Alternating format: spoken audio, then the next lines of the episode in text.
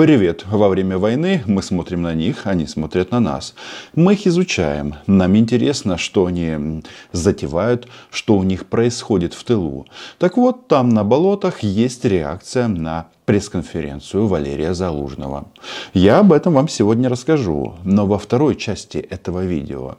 Дело в том, что очень важно все-таки остановиться на том, что же произошло с большим десантным кораблем.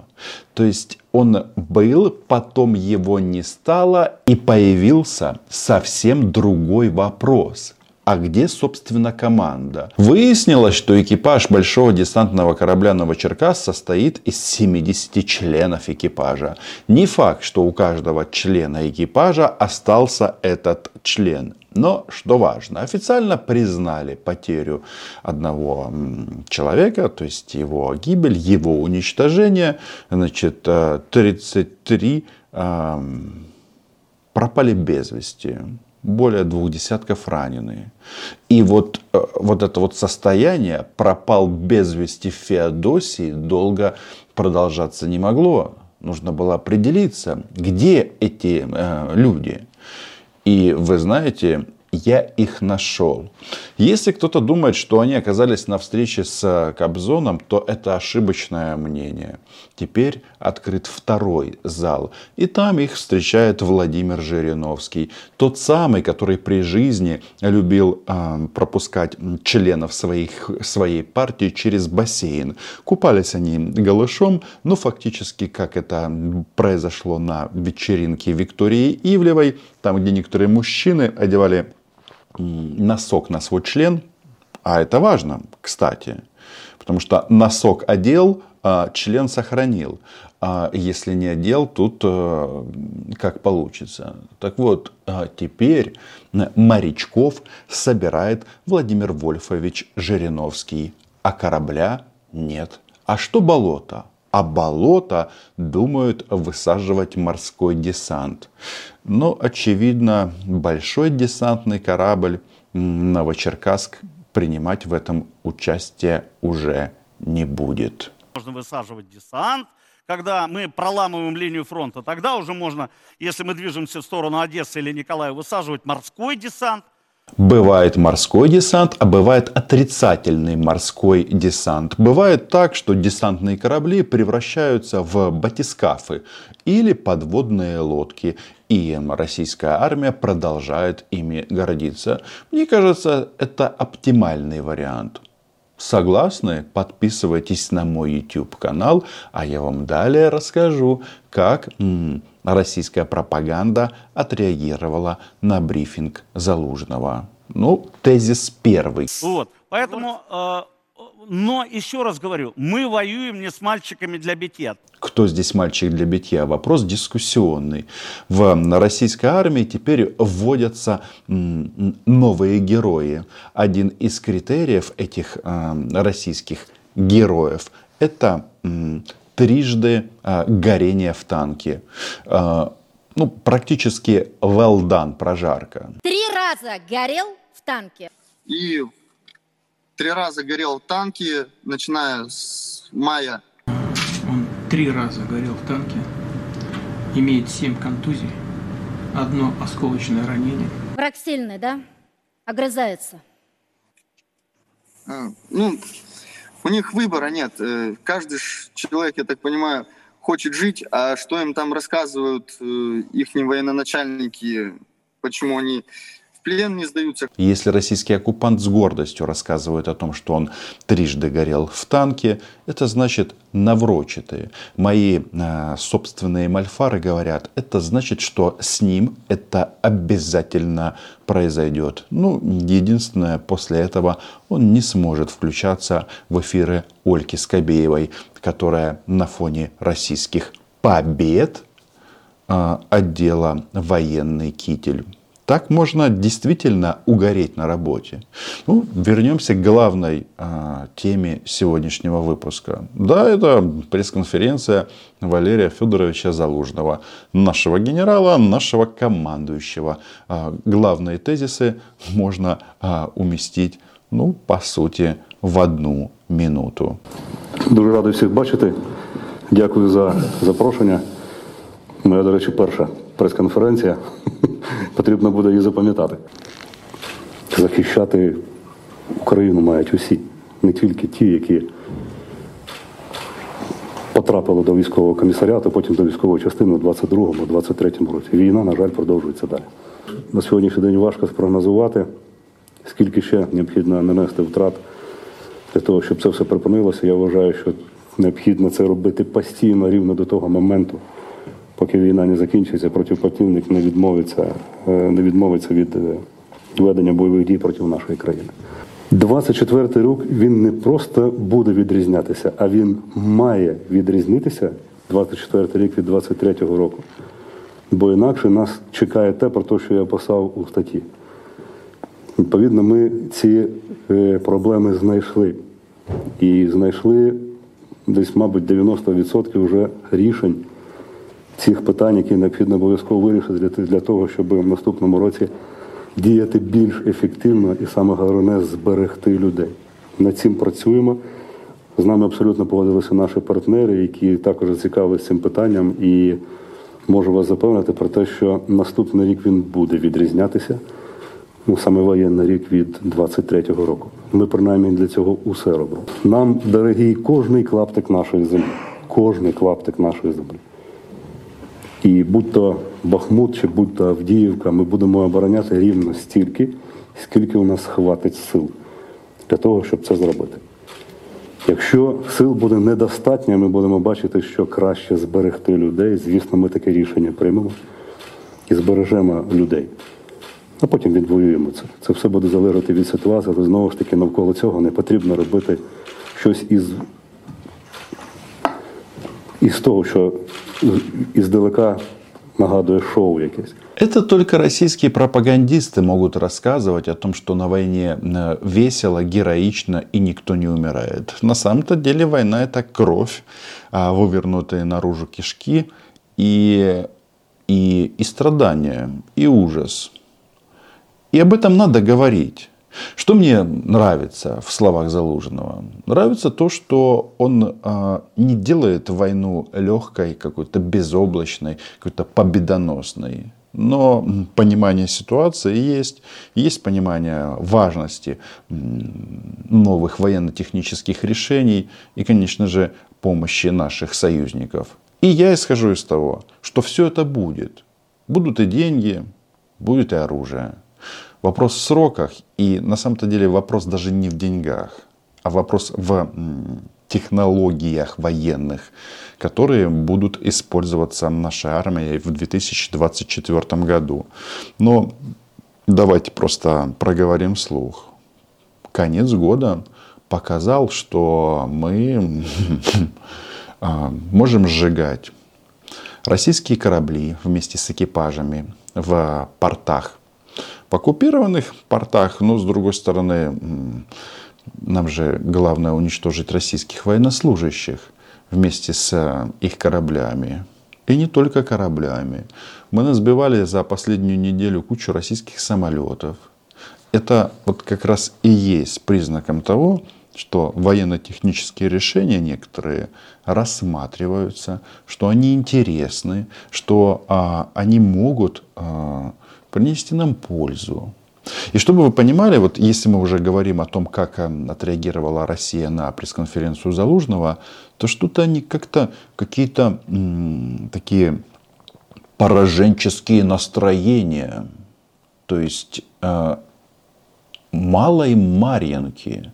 То есть получается, сколько ты не пиарь эту историю, там, э, где они освободили таким образом город, что не стало ни города, ни жителей. И, между прочим, история в Мар... с Маринкой, она важна чем для нас? Это вот очередная демонстрация того, а, во что они хотят превратить Украину. Просто не хватает, как сказал один а, известный деятель на Украине сегодня, им не хватает истории. Они не смогли себе вот этот поршень, который выталкивает мотивацию человека вверх, и он действует. Бендера и Шухевич не смогли составить конкуренцию Жукову, Василевскому, Рокоссовскому. Не вспоминая всю Алексея Арестовича, но по факту именно о нем сейчас говорит российский пропагандист Сладков. Ну, что я вам хочу сказать, наши дешевые российские пропагандисты. Хотя нет, это дорогой. Значит, сколько бы не натягивали бы сову на глобус, ну, то есть э, историю Второй мировой войны на сегодняшний день, это все а, дешевая туфта. А, вы не воюете с Бандерой, мы не воюем с Жуковым. Это было много-много десятилетий назад. У нас а, совсем другая война. У нас за независимость, у вас за ваше прошлое. И в войне за прошлое вы погибнете. И что важно, вот обратите внимание – они тут пытаются как-то категориями Второй мировой войны оперировать. А по факту они показывают, вот этот вот Сладков и вся эта шобла, что они подготовили для Украины. Уничтожение, уничтожение, уничтожение. Ведут себя как нацисты. Хотя почему как? Они и есть нацисты. Так вот, они настолько впечатлились а, Велдан прожаркой российских моряков, что тут зазвучали новые тезисы в части, в части войны. Борьба идет действительно правильно. Расслабляться нельзя. И, как говорится, заниматься э, очковтирательством тоже не надо. И, как говорится, это вот, вот поскольку, правильно вы говорите, и, и враг очень серьезный.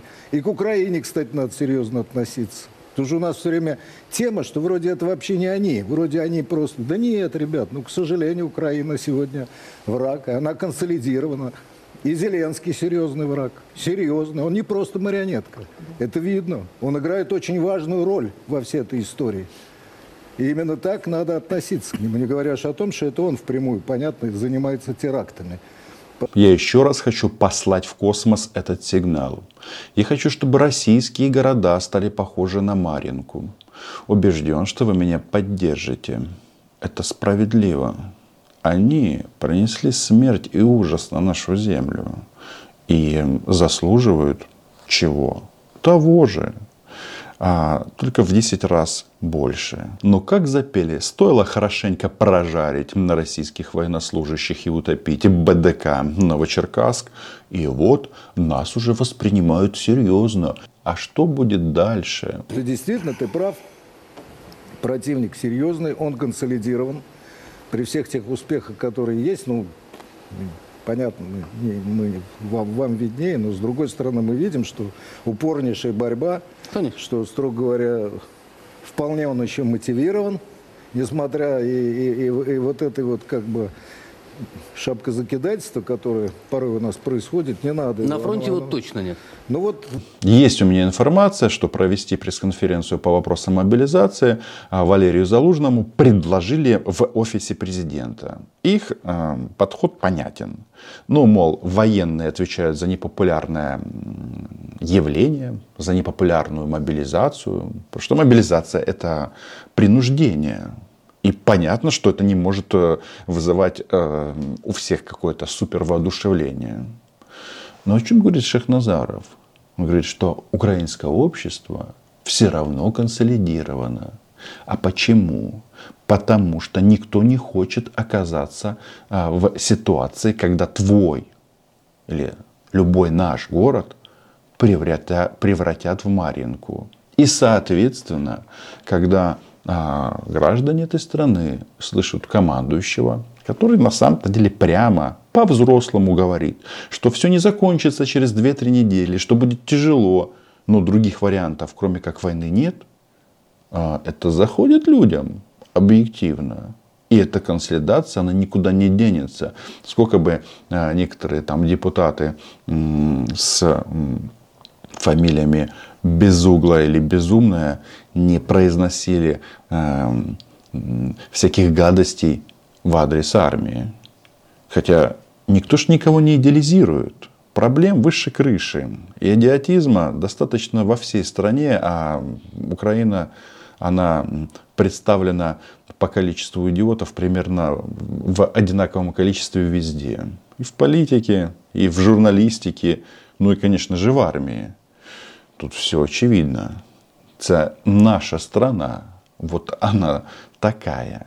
И да, за эту страну а, нужно убивать российских захватчиков. Тем более, у них же тоже там такие вот явления происходят. Да? Вот а, почему они сейчас все носятся с этой так называемой голой вечеринкой а, Ивлеевой? Они же находятся на финальной стадии. Что имеется в виду? В управляемой ненависти есть один недостаток.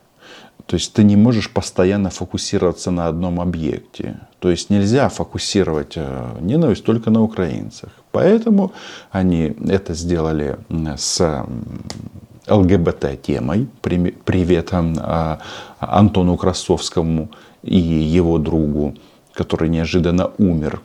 Что-то взял в рот и умер. А Антон вроде как еще нет. А после ЛГБТ-темы разгоняется тема антисемитизма. Пожалуйста, Российская Федерация в данном случае впереди планеты всей. А далее начинаются внутренние репрессии против уже непосредственно граждан России. Потому что маховик должен всегда работать.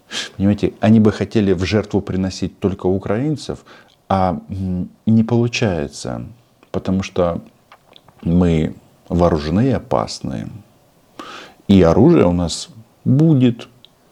А если будет оружие, будет и Украина. А на болотах тем временем какие проблемы в этом э, царстве вечных фестивалей и э, марафонов, спортивных, если что. Новые проблемы. Проблемы с яйцами. Но меня резануло, что президент вынужден извиняться за то, что выросли цены на яйца. Ну как это может быть?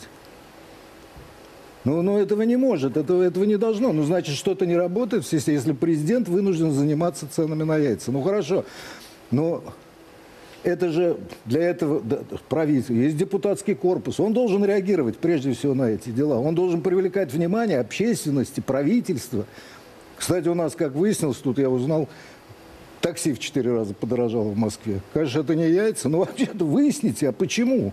Счетчиков нету. Но это же тоже все кладет вот эти, э, вот эти капли, как говорится, вот эти трещинки они. Потом это раз может вырасти вот э, в серьезную уже такую ров.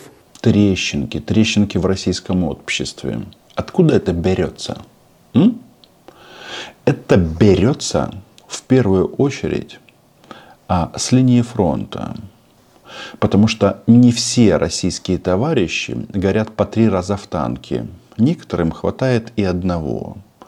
И да, потери на войне российского общества, они формируют эти трещинки.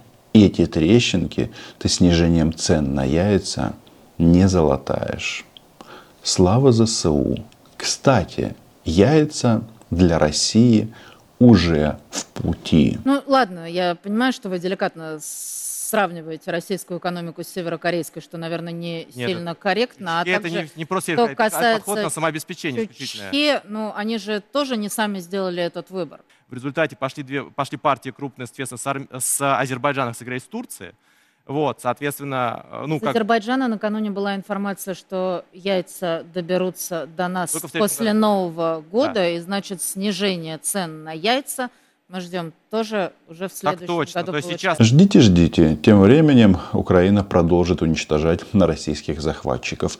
Тут появилась информация, что 20% ЧФ РФ уже уничтожено. Пишите названия российских военных кораблей, которые подлежат уничтожению в первую очередь и подписывайтесь на канал. В любом случае, Україна була, є і буде. До побачення.